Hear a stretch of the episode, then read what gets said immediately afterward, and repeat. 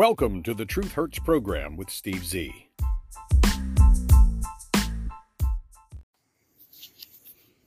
Hello, good morning, and welcome to the Truth Hurts program with Steve Z. It is Monday, the 29th day of January, and uh, that's 2024 in case you're keeping track on the big calendar. I am not going to spend the entire morning edition of the Truth Hurts program talking about sleepy, creepy, touchy, feely, mumbling, fumbling, crumbling, tumbling, stumbling, bumbling, stuttering, stammering, muttering, puttering, fluttering, shuddering, mopey, dopey, hair sniffing, little girl gropey Joe Biden. Probably a refreshing thing for some of you who listen to the program and say, gee, that's all he does now is bash Joe Biden, despite Joe Biden's incompetence. So let's move on. International travel. Let's talk about going overseas. If you're planning a trip out of the country, I want to give you fair warning. Make damn sure your passport is current, up to date, and won't expire while you're out of the country.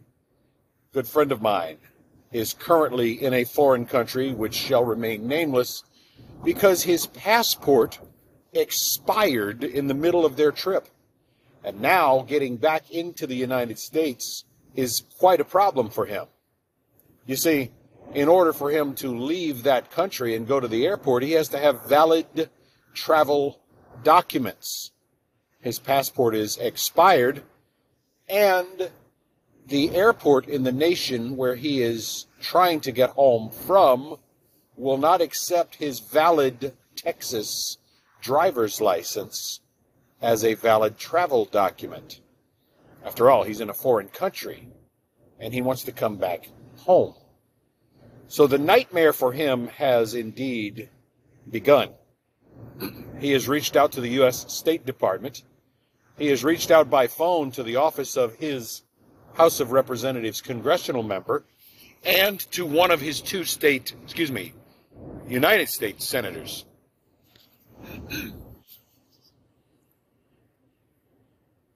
Now, I'm planning on taking a small trip out of the United States. I'll be visiting some foreign countries, and my passport is very new. As a matter of fact, I just renewed my passport three weeks ago, and my scheduled trip out of the country is coming up quickly just uh, about eight weeks from now, maybe nine. That, in and of itself, presents a unique problem. For some of the nations that I'm planning on visiting, don't appreciate someone with a quote unquote fresh new passport. For them, it raises red flags. Why is he suddenly getting a passport and suddenly visiting our nation? It's a valid question. I'm sure if tomorrow someone came into the United States of America, fresh off the boat, pun intended, with a passport less than, let's say, three, four weeks old, might raise some red flags. Makes sense, right? But getting the new passport only last week and needing to obtain travel visas for these foreign lands is proving to be quite a pain in the old tushy. You see, when you get a passport from any nation, especially the United States, and you're visiting a country that's, let's say, uh, not our best ally, you have to actually send your passport with an extra passport photograph and a completed signed visa application in that country's language to a visa expediting company. The one I'm using happens to be in Houston, Texas. If I had known months ago about this upcoming trip, I probably would have said no had I known all of these pitfalls and all of these hurdles and hoops that you must jump through were going to be in the way of me making this trip. And listen, it's it's going to be a great trip all through Asia. And that's great. And many of my expenses are going to be paid for by my host. And that company that that host owns. So I can't complain about a free trip to four Asian countries. But I got my new passport. I filled out the visa application online. And I placed the passport and an extra photo and the visa application into a secure envelope. I even wrapped my passport in a Faraday shield, one of those little envelopes you can slip your passport into. And I sent it signature required on the other end. Excuse me. And then, after not hearing anything for an entire week, scratching my head, wondering if I had become the victim of some kind of passport scam, I reached out to the company in Houston, Texas, that handles expedited visas to this nation. And the man spoke very broken English and basically told me, You filled out the wrong application. So we need you to fill out the correct application. And we are now going to mail your documents, your passport, your extra photo, back to you. When you receive them, you will now have to fill out the new application, written entirely in that native language, by the way. So I needed an interpreter. Thank goodness I have a brother that speaks several languages of the countries of Asia. And then you'll have to send the application and your passport back to us at our new address in Houston. You see, we moved to a different location. All of these things raising massive red flags with me. However, my brother, who travels regularly to China, Korea, the Philippines, Shanghai, uh, excuse me, uh, oh, what's the name of that country? Singapore, Korea. He travels regularly throughout the Asian countries. He said, Don't worry about it, brother. This is the same company I use for my travel documents. So, shaking my head and wondering, what have I done here? I have now sent my passport to a company in Houston that doesn't speak very good English in hopes that I'll get all of my documents back in time to make my trip to Asia. Oh, and by the way, fair warning you may not hear the Truth Hurts program for the first three weeks, the month of March. Don't panic. I'm still alive. The other fear hopped up this morning, popped up this morning, where I saw a journalist in Russia who was basically kidnapped, abducted by Russia, and the uh, the journalist is currently being detained, and now it's been many months that this journalist has been detained, many months and his release is being pushed back further and further. and my wonder is what happens if I go to one of these foreign nations in Asia and the same thing happens to me? They say, oh, we're going to get this guy because he works for this agency or this company, and we think he's doing something untoward. What happens? What happens to my job? What happens to my family? What happens to me?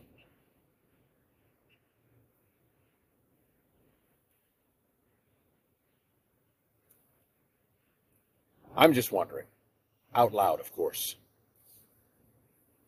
So, that being said, make sure you have your travel documents in order before you travel to a foreign destination. Too early, too close to expiration, could be a problem.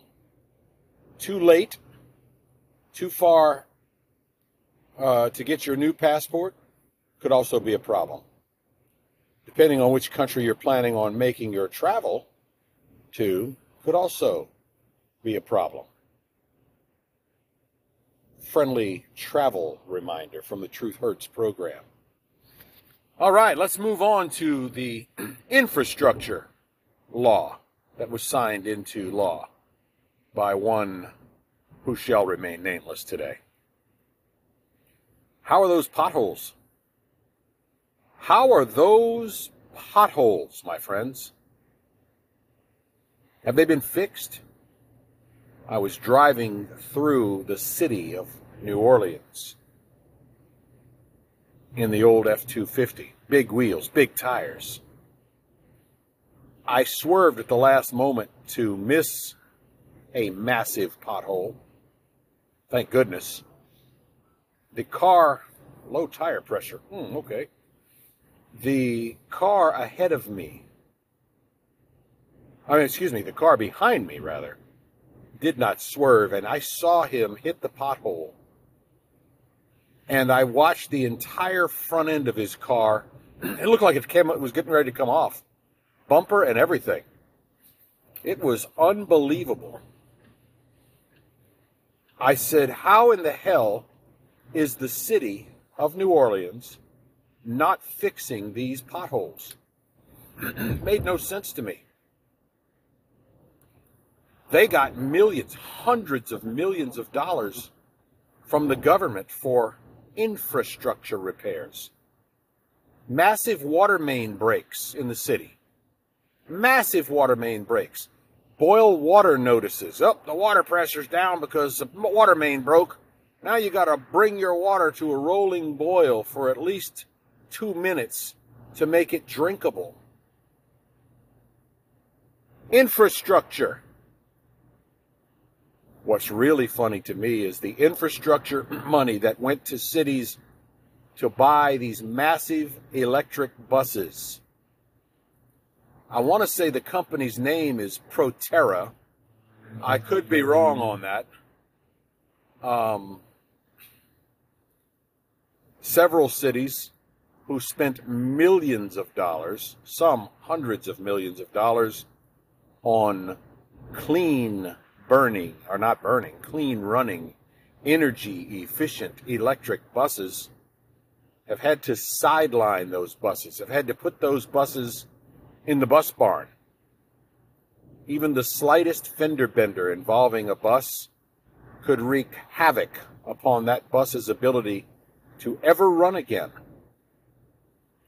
I'm not going to mention the cities' names, I don't have the list in front of me, but every one of the cities who has made the purchase of electric powered buses now regrets doing so. And their immediate plans are to replace those electric buses with diesel or gasoline buses as soon as they get a little bit more money. They are not going to replace those buses with electric buses. Oh, the United States government must be really pissed. Their lie, their joke, their agenda of electrifying their entire bus fleet by the year 2030, now just a puff of carbon away from being swept away for good.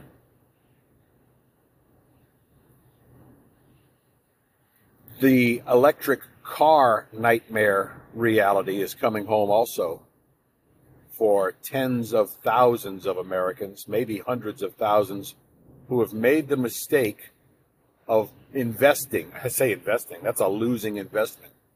Who have made the mistake of buying electric cars. As they look and say, gee, I used to get 40,000 miles out of a set of radial tires. Now I'm only getting 22,000 miles out of a set of tires. What is wrong? What is going on here? it has come to the Truth Hurts program that electric cars weigh a hell of a lot more than their gasoline or diesel counterparts, and therefore electric cars eat tires up like crazy. In fact, you can get as little as two thirds life expectancy out of tires on an electric car because they are heavier, they chew up tires easily, and you won't feel it in the accelerator. You won't feel it in the brakes. You won't probably even feel it in the steering because everything is electric. It's all run by wire instead of cables that give you that road feel, that connection to the street. But every time you turn your wheels, every time you spin your wheels with an electric car, you tear off more of the rubber, which, by the way, you can't see. Microscopically small little bits of rubber that are coming off and getting into the air for a few moments. Some of those microplastics, some of those carbon deposits get into the atmosphere. We know most of them wash down into a storm drain, which usually drains right into a lake, a river, an ocean, a stream, a creek, even a ditch. Those microplastics are harmful to animal, plant, and human life. Tell me again how those electric cars are so good for the environment. Imagine your six year old grandson, six year old son, six year old nephew. And I'm only picking on the boys because, well, primarily it's the boys, six years old, seven years old, that are being forced to mine for lithium, cobalt, and other minerals used to make electric vehicle batteries, usually by hand or with a very small hand shovel. Sometimes those children work 12, 13, 14 hours in a day with very little food, very little water, and they are expected to dig in the heat, in the cold, when it's dry or when it's wet, when it's muddy or when it's dusty. And you better damn well produce enough of the mineral we're telling you to dig for, or there will be hell to pay. But don't worry, the six year old daughters, granddaughters, nieces, cousins, sisters, they're not out of the woods, so to speak. They may not be digging by hand, but they are certainly carrying those small cups of water to those six year old boys. They're certainly carrying the bowl of porridge or whatever the hell those children are allowed to eat. You might feel like you're doing something positive for the environment, but you are not only enabling, you are forcing child labor to be abused, misused, children to lose their lives sometimes limbs sometimes, certainly their health and their well being. Oh, but Steve Z, if it were not for the child's labor, the family might not get the one or two pennies per day that the child is earning, and therefore the family might starve to death. So, what did those families do for food and for shelter and for water prior to mining for electric vehicle battery minerals. Don't hand me that crap. The bottom line is there is a human price that is being paid for each and every mile you drive in an electric vehicle. I always say here on the Truth Hurts program follow the money. You see, Elon Musk is a very wealthy man despite his shift away from the Democrats and more towards conservatism, he runs one of the largest electric vehicle manufacturers in the world. You may have heard of them Tesla, of course. And when you invest hundreds of millions, if not tens of billions of dollars into something, you sure as hell don't want to lose money on your investment or have your investment go belly up. There was a conspiracy theory back in the 1970s I remember it well. My neighbor was an auto mechanic at the time, automobile mechanic. My mother drove a Ford LTD Country Squire station wagon. You remember station wagons? Big giant behemoths that went down the road and had uh, wood panels attached to the sides so it looked like they forgot to take the car out of the shipping crate. Cars back then were not fuel injected. They ran gasoline engines, of course, carburetors, naturally aspirated carbureted engines. The carburetor sat on top of the intake manifold and had a little flap that would open to allow air in as the fuel pump pumped fuel into the small jets, the venturis of the carburetor. And that would then atomize or turn the gasoline into a mist as it went into the combustion chamber of the engine. If I'm getting too technical for you, or you think I'm using the wrong terminology, I apologize. I'm just going back a few decades. Anyway, cars back then, especially LTD 1973 Country Squire station wagons, were very large, very heavy, and not very fuel efficient. Not that we really cared about that until Jimmy Carter came along with his lie of the energy crisis, and that Democrat president, the former first worst president in U.S. history, caused fuel prices to not only skyrocket, but forced the nation to ration gasoline as if we were really out, while the oil companies were dumping tens of thousands of gallons of gasoline into the desert, just dumping it out there because the storage tanks were actually full. And if the refineries shut down for even a day, it cost the refinery a whole hell of a lot of money to start back up. So it was easier to just keep producing gasoline and dumping it in the desert. But that's a story for another day, a history retrospective edition of the Truth Hurts program, which we'll do in the near future. It's like we did last year. Anyway, I digress. They made this fake energy crisis in order to try and get Mr. Carter a second term. It didn't work. It shouldn't work with this current president, but again, I digress. The conspiracy theory in 1973 or 74 was that a man had invented a carburetor and an intake manifold that he put on a 351 Ford engine, 351 cubic inch Ford engine, that would allow that engine in a Ford Country Squire like mommy drove to get as much as 75 miles to the gallon under normal driving conditions. We were hopeful. We were amazed. This man was going to single handedly negate Jimmy Carter's fake energy crisis. We heard about it. We read about it in different automotive publications. We saw reports about it on television. And then suddenly, we heard nothing. It was radio silence. The story was then written off as a conspiracy theory.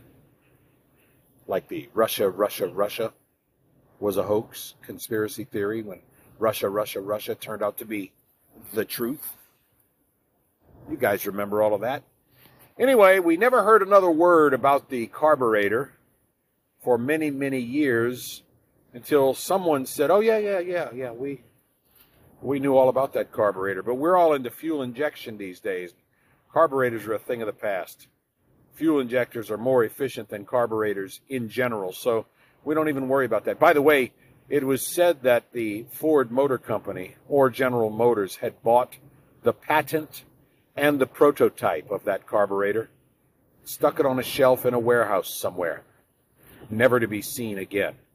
And the thoughts of a big 3,500 pound station wagon, a 4,200 pound station wagon, getting 75 miles to the gallon, simply vanished. Fast forward to 1981, I was working at a nuclear power plant, actually 1982. 1982, my apologies.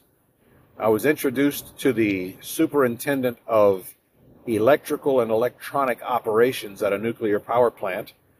He was responsible for calibration of sensitive measuring and test equipment, and I got on board as a quality control, quality assurance inspector, basically a clerical type position where I looked over documents, checked them for accuracy, and then filed them away, probably never to be seen again. I was talking to some of the more learned, more educated, more experienced, and certainly older technicians there. People who had experience in electronics, electricity, mechanical operations, sensitive nuclear power operations. And one gentleman showed me something. I forget how it got a hold of that. Because remember, this was 1982. All of our computers were green screen, monotone. We didn't have a cell phone in the palm of our hands to look at a video on demand. But this gentleman, his name was Ed, he said, Listen, there's a guy in Mississippi who has invented something called the Newman engine. It's basically a perpetual motion device that uses magnetism, something I had thought about when I was four years old.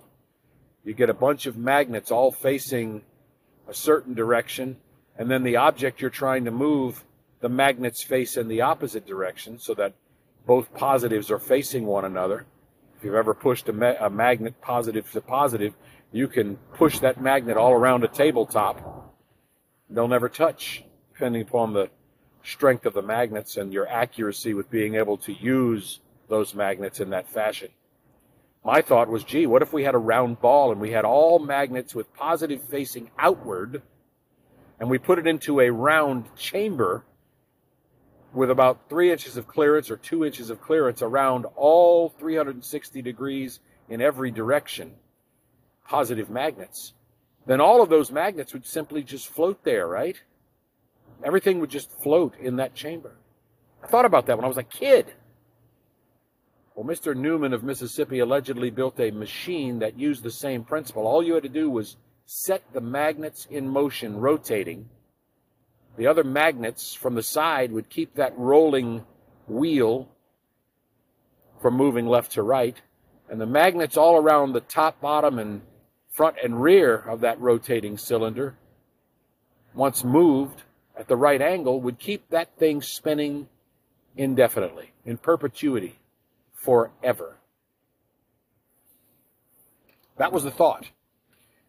And you could put just enough resistance on it that you could use it as an engine to power a house. And supposedly, somewhere in Mississippi, Mr. Newman invented and implemented such a device, powering his own home with a series of magnets. Wasn't even on the grid, but yet he had lights, he had television, he had radio, he had all of the comforts of home, and no electric bill. Supposedly, Mr. Newman tried desperately to keep the government and large corporations from getting his technology. He turned down multi million dollar offers because he knew the companies were simply going to shelve his wonderful invention. They were going to stick it on a shelf. He was found dead. His invention was never to be seen again. Conspiracy theory? Of course not. I said that quickly. I'll finish up here as we run out of time. There are better alternatives than lithium ion batteries and cobalt mining by small children to power your car and that is right under the ground. We have cleaned up our act as far as emissions and carbon footprints and such. We have cleaned up our act over the years here in the United States. Gasoline and diesel engines much more efficient now than they ever were before, much less polluting than they ever were before. And then there's the thought of hydrogen powered cars. I'll leave you with that. Go out there and make it a great day. We'll see you next time on the Truth Hurts program.